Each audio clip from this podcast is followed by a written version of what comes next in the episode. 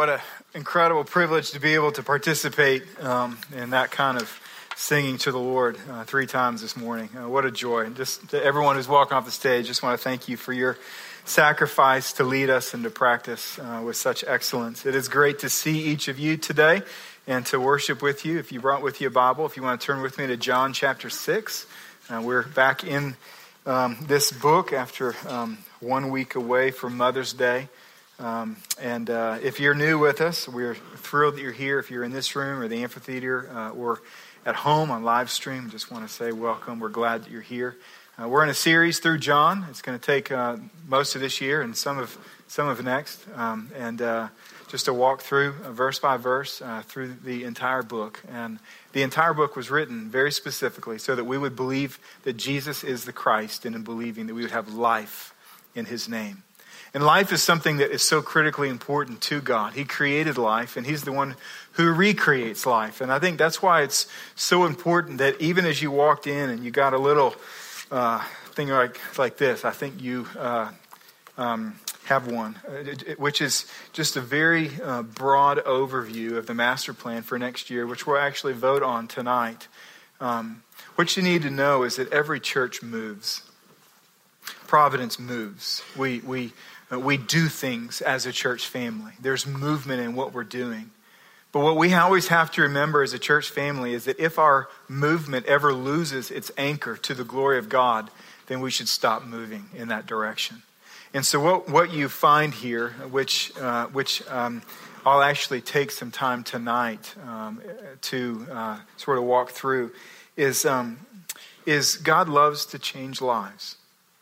Um, we do this not just so that we can do the baptism, but we do this so that we can do the baptism because the baptism bears witness to change lives, and that glorifies Jesus Christ.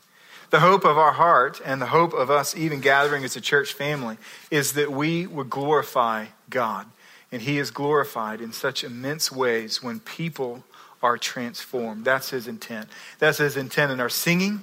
That's, our, that's His intent even in baptism. It just gives witness, it bears witness that lives are being changed.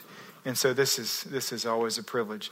And as we come to God's own word in John chapter 6, the intent that He has for us this morning is not to invest some time so that I can impart information. It's that as we read God's word, is that His Spirit wants to literally transform our lives. And so it's uh, really important for us to pause and pray. And let's ask Him for help. Father in heaven, we love you. We thank you so much for the gift of the community of faith that we get to be a part of. We thank you, Father, that when you saved us, that you didn't just save us into a relationship with you, which would be sufficient. It would be plenty. It would be gracious, much more than we would ever deserve. Father, you also saved us and connected us to your family. And so we thank you that we get to do this together that in the context of relationships that we get to work out these principles that we can pray for one another we can help one another when we're weak and when we're downcast. And so i pray father that you would give us grace. Would you give freedom even in my own lips? Would you speak through weakness and bring glory to jesus christ by giving us belief in your word understanding and help us to apply it rightly? We love you and we thank you and we pray this in jesus name. Amen.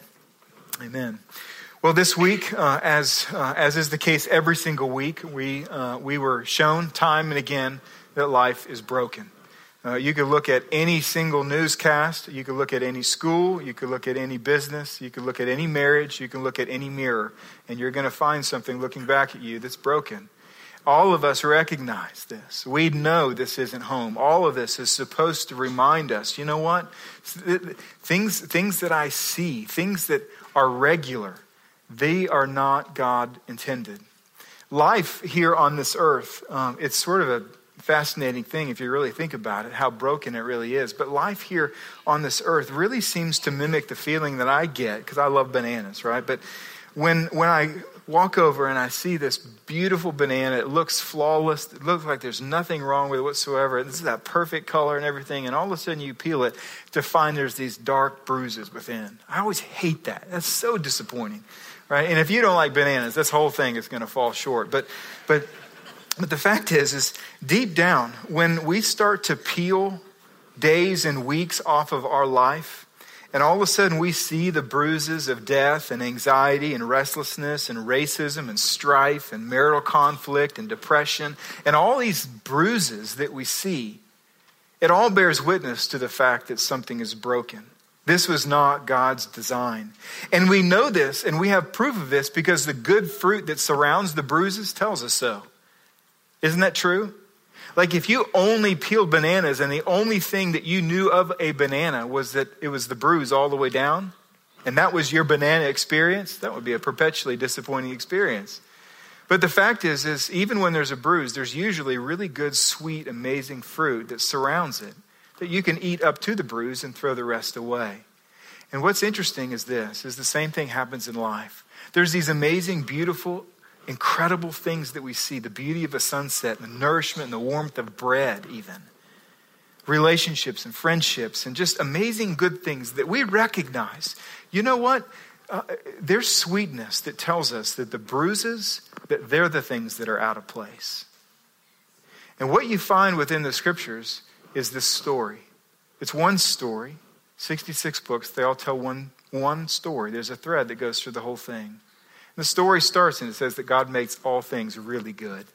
He made all of it without a bruise. And all of it was meant to be enjoyed, to glorify Him. And then the Bible tells us that we sinned. And our sin literally brought brokenness and bruises to life in every single corner and arena.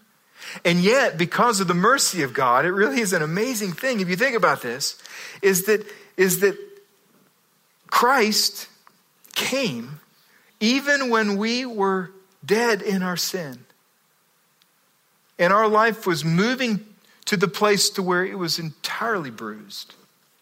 Is that God came in the person of Jesus Christ. And he lived and he died and he was buried and he rose again. And he invited us to believe upon him. And if we would, he says, I'll promise to make all things new. I'll make all things right again. And this is the hope of redemption right, is that Jesus is literally going to redeem us back to the place to where the bruises are removed.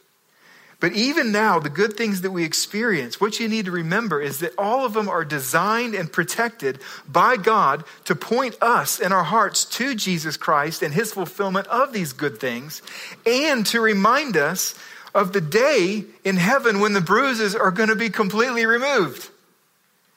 What we find here in John chapter 6 is this precise lesson. Now, it's a long chapter, there's 71 verses. We're only going to get to verse 15 today, and it's really only going to introduce this very idea. But when you think about bread, I want you to think about this. If God created you, He can create you any way He wants. So He could have created us to where we didn't have to eat. Right? Mean, he didn't have to make you that way where you get hungry. And yet, he made you specifically, and me, in such a way that at regular points of every single day to declare how weak we are is that we have to refuel.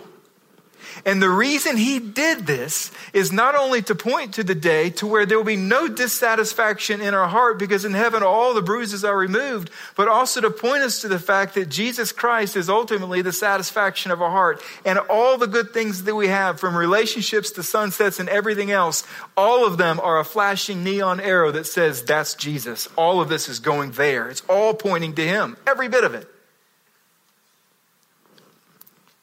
This is our memory verse, isn't it? John chapter 6, verse 35. Would you say it with me? Jesus said to them, I am the bread of life. Whoever comes to me shall not hunger. Whoever believes in me shall never thirst. You see what that's saying? God made you in such a way that you need bread in order to show you one day that Jesus is the only bread that can truly satisfy you forever. And this is what John chapter 6 teaches us. But before we get to that teaching, he's going to make some bread. So let's read how he does this. Verse 1 it says, After this, Jesus went away to the other side of the Sea of Galilee, which is the Sea of Tiberias. And a large crowd was following him because they saw the signs that he was doing on the sick. Jesus went up on the mountain, and there he sat down with his disciples. Now the Passover, the feast of the Jews, was at hand. Lifting up his eyes then, and seeing that a large crowd was now coming to him, Jesus said to Philip, Where are we to buy bread, so that these people may eat? And he said this to test him, for he himself knew what he would do. Philip answered him, 200 days' wage worth of bread would not be enough for each of them to get a little. One of his disciples, Andrew, Simon Peter's brother, said to him, There is a boy here who has five barley loaves and two fish. But what are they for so many? Jesus said, Have the people sit down. Now there was much grass in the place. So the men sat down, about 5,000 in number. And Jesus then took the loaves, and when he had given thanks, he gave them to those who were seated. So also the fish, as much as they wanted. And when they had eaten their fill, he told his disciples, Gather up the leftover fragments, that nothing may be lost. So they gathered them up and filled 12 baskets with fragments from the five barley loaves left by those who had eaten. When the people saw the sign that he had done, they said, This is indeed the prophet who is to come into the world. Perceiving that they were about to take him by force to make him king, Jesus withdrew again to the mountain by himself. Now, I want to show you three dominating truths here about Jesus Christ himself that when we really understand and see Jesus as this, it really casts reflection in terms of how we're supposed to live our life and respond to Jesus and so the first one is this is Jesus is deeply interested in the progress of our faith. Now I say that in the plural our. You could also put your faith. Individually, all that's going on in the world, he's deeply interested in the progress of your faith. Now, this miracle, the feeding of 5,000, is what we call it. It's actually more than 5,000. It says there was 5,000 men they brought their families, wives and children. And so some people estimate between 12 and 20,000 people filled the countryside. And Jesus fed all of them with five pieces of toast, barley toast, and two fish. And this miracle is the only one of Jesus' miracles that we call miracles that, that every gospel writer records Matthew, Mark, Luke, and John. And so there's things that we can learn about this, even from the others just to help us in our own understanding of what John wants to teach us. See, there's three things I believe that are sitting behind Jesus' heart while he's doing all of this. And I want to show you each of them. The first comes from Matthew's help. Matthew tells us that when all this went down, something had happened. We're told here that Jesus went to the other side of the sea, which means that he was on one side of the sea, he went to the other. Now, why did he do that? Well, Matthew chapter 14 tells us this that John the Baptist, his followers, came to Jesus and told him that Herod had killed John. So Jesus' forerunner is dead. Well, John was not only just a forerunner, he was a friend and even a distant family. And, and so what you, what you have here is sorrow. Mark's version te- says that he actually went across to find a quiet place, relief. And so you need to understand is that while all this is happening, is there's probably a great deal of sorrow and remorse in his own heart, bereavement of what's taking place when he's doing all of this.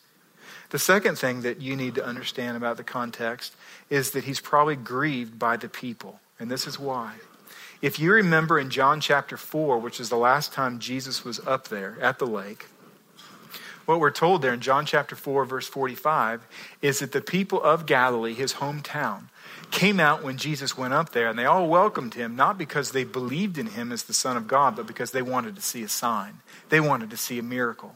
And what we find here in John chapter 6, verses 1 and 2, is that they have not grown.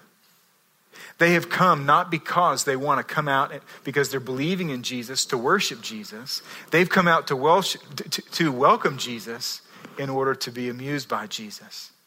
In other words, even though we're two chapters along, the people in Galilee who need Jesus to die on the cross for their sin, just like we need him, these people are still not believing him.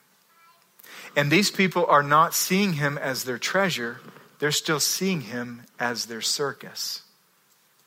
And so this probably brought not only a measure of sorrow for the death of John, but there's also probably a, just a heaviness of the lostness and the unbelief around from people he grew up with. Well, the third setting point is that we're told in verse 4 that it was the Passover. Now, what's the significance of the Passover? Well, the significance of this Passover was a marker. In one calendar year away, he would hang on a cross. And he knew that this would be the very last time that he would take this Passover feast before he marched back into Jerusalem the next year to literally be separated from his father's presence and to place all the sin of all the world on his shoulders and to die for it. Now, have you ever seen in a basketball game when right in the middle of all of the action, it's not like it's a timeout, they're still playing. coach brings somebody out, and this person is really, really important to the team. And the person comes down and sits down on the bench, and the coach, with his back to the action, bends down, kneels down, and all of a sudden he's simply addressing this one player. I've often thought, he knows the game's still going on, right? There's five other people he need to coach. But he knows what he's doing at that moment. That there are lessons that need to be taught at this critical moment, even though all of everything's going on around him. There's people shooting the ball and stealing the ball, and there's whistles being blown, and all this is happening, and yet he is singular focused on one player for that period of time, seeking to mentor him, to teach, this is exactly what Jesus does in this passage. I want you to think about this. Jesus has sorrow within him. He has an unbelieving crowd all around him, and he has a cross before him. And he pauses, turns his back to all of it, and focuses on the progress of one man's faith. He says, Philip. He didn't say disciples. He says, Philip. How are we going to feed all these people? Where are we going to, where are we going to find food to buy, to feed all these people. And then John gives clarity. He says, period, and it says, and he said this to test not them, but him.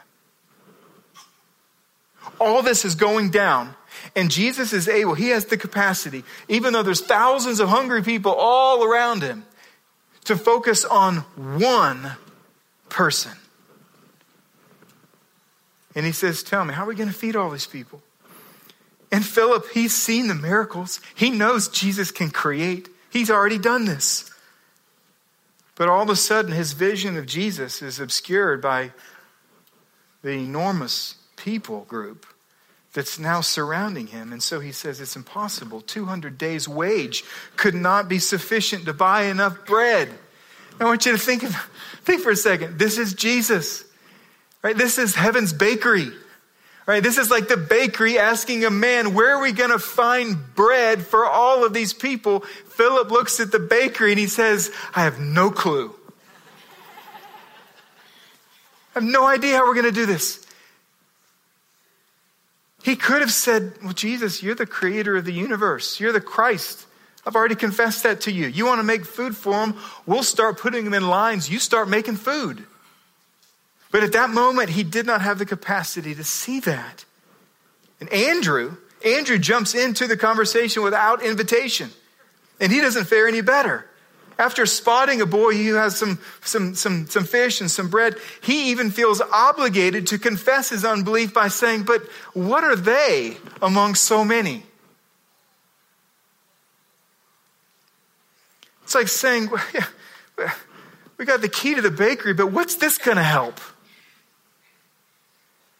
And so, what do we do with this? Two applications I want to give you for this first point. That Jesus is deeply interested in the progress of our faith. The first is this is let's remember that Jesus sees us in the crowd. You look around this room and you look around the world and you see all that's going on in the world, it's easy to assume that Jesus is too distracted to examine or care about the condition of our heart. But this, um, this assumption is totally wrong.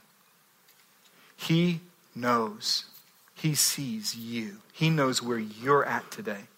He knows what you're believing. He knows. He knows if you want to be here today. He knows if this is obligation or if this is privilege. He knows. He knows every one of us perfectly. I want you to think about this for a second. Let's just say that you have this weird neighbor, right? And this weird neighbor, he just feels absolutely compelled that every time he does anything of significance, whether it's righteous or sin, he needs to do it on your back porch. Okay?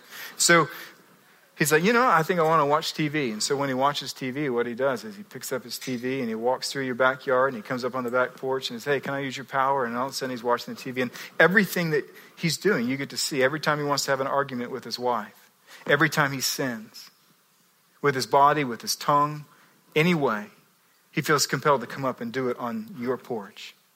So that you get to see every time. Nothing's hidden. He's not doing anything of significance in his house, he's doing everything at your porch. Well, the Bible tells us that earth is God's back porch.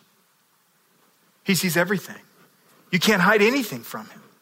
Hebrews chapter 4 verse 13 says nothing in all creation is hidden from God's sight. Everything is uncovered and laid bare before the eyes of him to whom we must give an account. You see Jesus knows what's in your heart today. Oh, we can fake each other, but we can't fake him out. He knows if we're trusting in him today for salvation, and He knows if we're trusting in our works for salvation. He knows if our heart is hot with faith, or if it's lukewarm, or if it's cold, or if it's frozen. He knows. He knows what's going on in your day. And there's really a few things that this does. I think it should, one, it should produce a level of sobriety in our thinking, but it also should provide a level of comfort. See, the comfort is that the God who says, I will never leave you or forsake you, he knows everything you're doing. So he knows when you have a job interview. That's not blind to him. He knows when, when you're in a pinch. He knows all these things. And so he's not surprised. But the second thing, it should provide a level of sobriety in our thinking because he sees everything. And so we should be careful in the way that we live. But just like Philip, all this is happening all around. And Jesus this morning wants to look right at you and he says, I want to test your faith today. The second application here, this first point, is this is that let's remember that Jesus is as near as he is God. Now, I realize that this is kind of a weird statement, okay? But if you really think about it long, it's true. Is that we need to remember that Jesus is as near to us as he is God over us. You see, every single one of us have Philip moments, don't we? We have these moments where we believe in Jesus, our we can sing our third song, I believe in Jesus, I believe in the Father, I believe in the Spirit, I believe in the church, I believe in the scriptures, I believe He's coming back, I believe we have great theology. And yet, sometimes our problems can get so big in our attention that it blinds us to the nearness of Jesus Christ. And as a result, we become functioning practical atheists. What does that mean? Well, theologically, we believe in God and are trusting Him for salvation. But when it comes time for the job application where we really need to have more credentials than we do, and we think, well, should I leverage or not? Should I lie or not? Should I cut corners or not? And it's really easy for us just to say, you know what, man, I know that God is God, but I'm going to go ahead and take care of this right now. But we need to remember He is as near to us as He is God.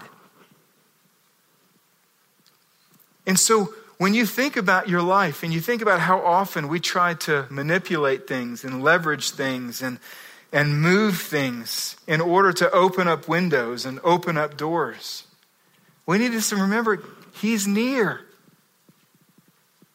He's near. And His nearness, I believe, should inspire two great things. One is faithfulness. His nearness to us should not, should not, should, um, lead us to like pray for a hole while we hold a shovel. Meaning everything that God is and everything that God has instructed us is that his nearness should inspire a level of faithfulness. That when we know what we're supposed to do, we put our hands to it and we do it. But you know what? Sometimes when we put our hands to it, even if the things he's told us to do, it doesn't open the door, does it? And that's when you have to make a decision. Am I going to trust not only in God, but He's near enough and He cares about what's going on that I need to wait. I just need to wait here. You see, I think the second thing that this truth, this application does in our life is it not only inspires faithfulness, it inspires a desire in our heart to leave room for God to be glorified, for God to intervene. There's a whole lot of believers that plan out their entire life as if God was not necessary. We wonder why we don't see God do amazing things. But behind the scenes, we're leveraging everything we can. We're pulling every lever. Instead of just saying, God, I'm going to be faithful with what you tell me to do. with what your spirit leads me to do, and then I'm going to just leave the door open and I'm praying, God, would you come through that door in glory and show us your power? And so let's remember that Jesus is as near to us as he is God. Heaven's bakery is just as near to you as he was to Philip. Second truth I want to show you here is that Jesus can take the most meager of means to do the supernatural. He can take the most meager of means to do the supernatural. We're told here Jesus takes the boy's food. He sits the crowd down. He gives thanks, and all of a sudden he starts breaking the food. And the more he breaks and hands out, the more is left to break. You remember, Jesus did not need the boy's food. He can create food out of nothing. He created the whole world out of nothing. But this is his delight. Jesus loves to take the sacrificial, often small gifts of trusting people and multiply these gifts to accomplish his purpose. So, how do we respond to this kind of God? Well, let's invest our lives and resources in God's kingdom. Let's invest our lives and resources in God's kingdom. You see, this overview of the master plan that's in your hand, you can read over that. There's a lot of things that are there, but you need to know something is the things that we've been praying and the things that we're hoping to see God do this next year will require us to avoid spiritual nearsightedness. Nearsightedness is when we can see up close, but we cannot see far away. And so many times, what happens in our life is we can only see, we can only allow ourselves to give our lives to what we can see that's going to immediately affect our life today. And I want you to know that if we are nearsighted, so nearsighted that we have to focus on just what we have today, then we will not prepare ourselves in any way, whether it's a building or whether it's leaders or whether it's ministries or whether it's the next generation of our children to be thinking about what happens in 20 years from now. These decisions are going to affect them when we're all not here. And not only that nearsightedness, but what about eternity?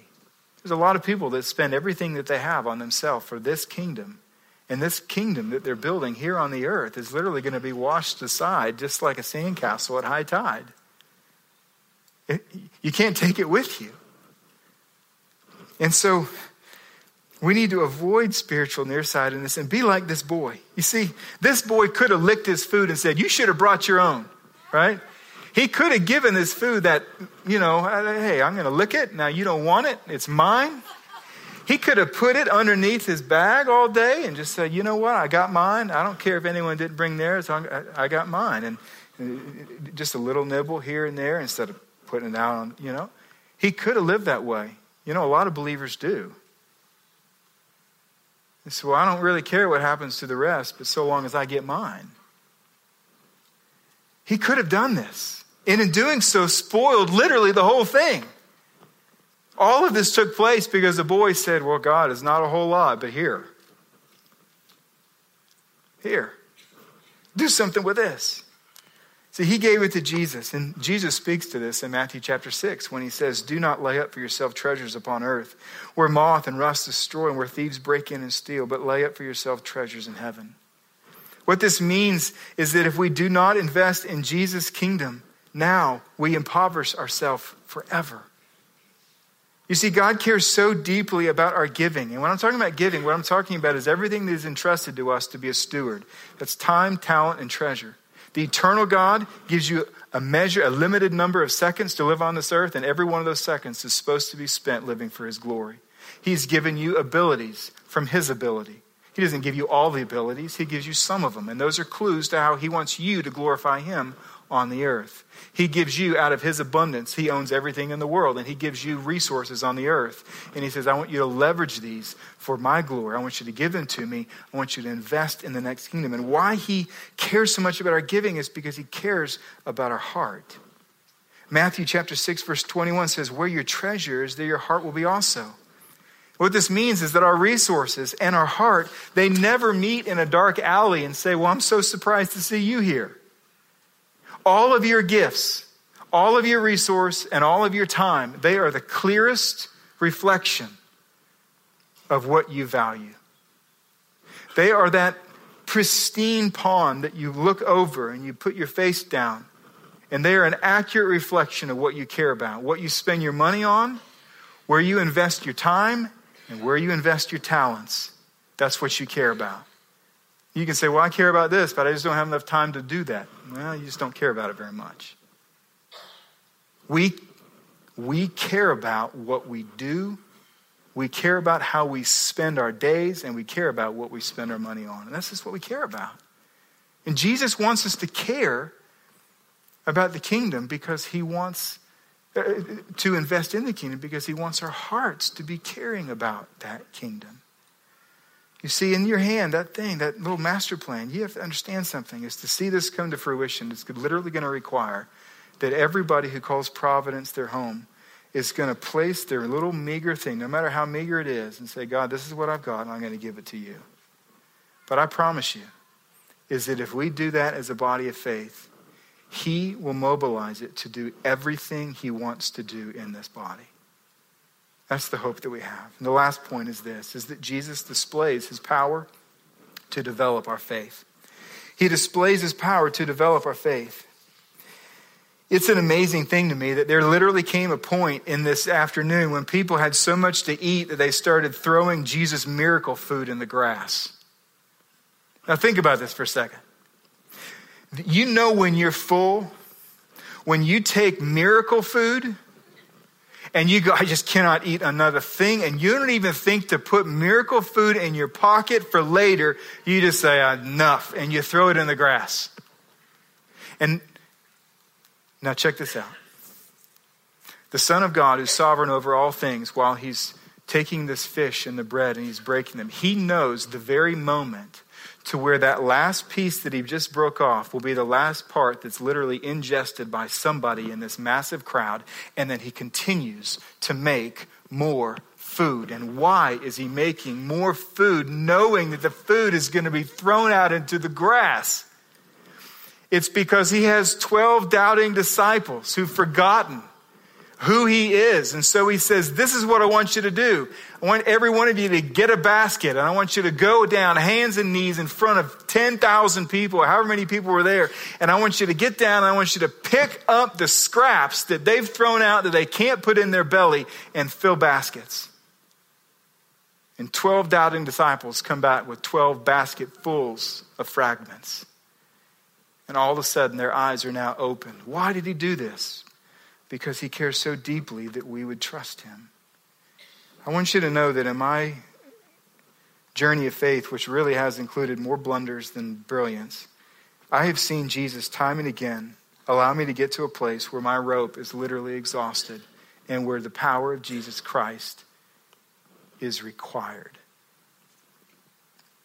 It's required. When I think about my life right now and the things that I care about most, Every one of those things go back to a pivotal moment where literally there was a decision of faith where I looked at that and I said, God, I just can't. There's no way this can happen. But I feel like you're telling me to do this.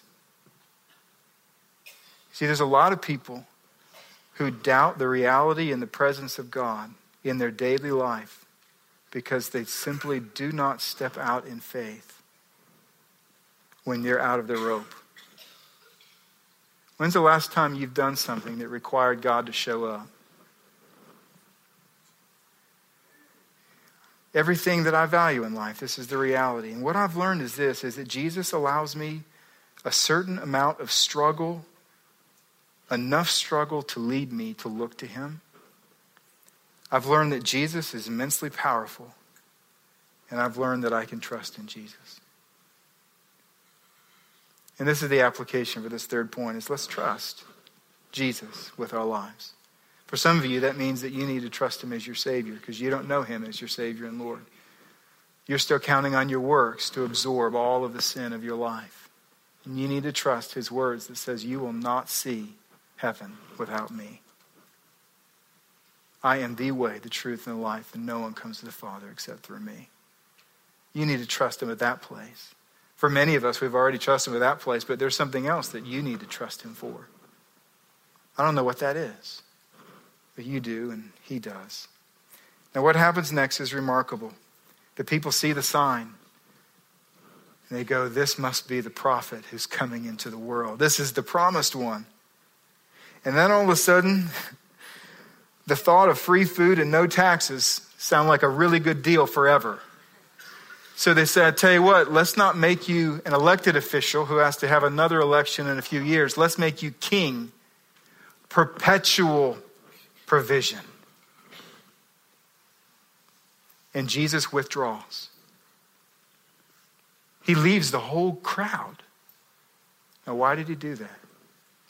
The reason is because Philippians 2 6 through 11. This is the last line. Though he was in the form of God, he did not count equality with God a thing to be grasped, but emptied himself. By taking the form of a servant, being born in the likeness of men, and being found in human form, he humbled himself by becoming obedient to the point of death, even death on a cross. Therefore, God has highly exalted him and has bestowed on him the name that's above every name, so that the name of Jesus every knee should bow in heaven and on earth and under the earth, and every tongue confess that Jesus Christ is Lord to the glory of God the Father. Why did he not allow the crowd to crown him? Because the crowd needed him to die for them. And so he said no to being king the first time around. He went to a cross and he died, and then he was buried, and he rose again he went up to heaven. The Bible tells us he's coming back again. And when he comes back again, he will come back as the King of Kings. He will come back as the Lord of Lords. And that time, whether you believed it here on the earth or not, every eye will see his authority over all things, and every knee will bow to the ground, and every tongue is going to confess that is the Lord. He is God, and it's Jesus Christ. Now, you don't have to wait, because if you do wait, it's too late. We get to do that now, Providence. We get to worship Him now. So let's pray together. Father, thank you so much. We believe, Jesus, that you are the Christ. And we confess with our tongue that you are Lord. And we pray, Father, that you, even in this moment where we where we have just music played over us. God, would you help us to not allow your word to fall upon the carpet here? Would you help us to examine even our own hearts and see if there's anything that we need to believe or anything we need to do or anything we need to confess? God, would you do your work upon us? And even as we take this offering, we pray that no matter how meager it is, God, that you would take it and you would glorify yourself and expand your kingdom. We love you, and we pray this in Jesus' name.